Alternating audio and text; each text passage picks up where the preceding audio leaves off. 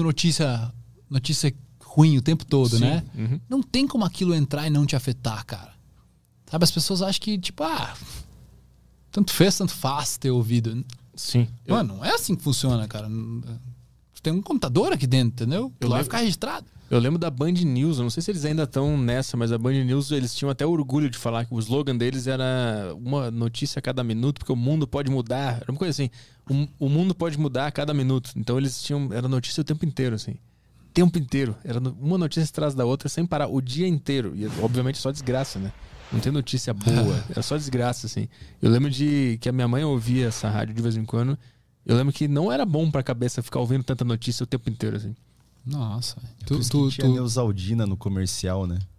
Propaganda da Neusaldina Ah, no- crer. sempre no intervalo do jornal. Vocês chegaram a parar, assim, não? Vocês chegaram num momento onde, porra, vou parar de assistir notícia. Sim. Rolou isso aí? Uhum. Não, não foi uma libertação? Sim, eu, eu parei, eu parei de, de acompanhar a política, parei de me importar com o que estão fazendo e parei de ver notícia no sentido de, ah, eu quero me informar aqui, vou ver notícia. Eu vejo de vez em quando porque eu, como eu tenho um programa que eu comento coisas, né? Eu tenho que meio que ver o Tá que tá ligado em acontecendo. coisas. Mas é muito bom não não tá por dentro assim completamente do que tá acontecendo e se, e se importar de fato, assim. É muito bom. É muito bom. Eu sou completamente alienado às coisas que estão acontecendo no mundo. Eu também. Isso é meio que. então, às vezes é um, é um. Ser meio um defeito, sim, né? Cara. É bom demais. É, mas é, é muito bom pra nossa mente. E daí, sabe que eu- uma, uma, digamos, uma tática? Eu tenho vários amigos que sabem muito e que acompanham áreas diferentes. Por exemplo, o maior exemplo é a Melina. A Mel, amo ela, mano, uma melhor amiga assim que eu tenho lá desde a infância.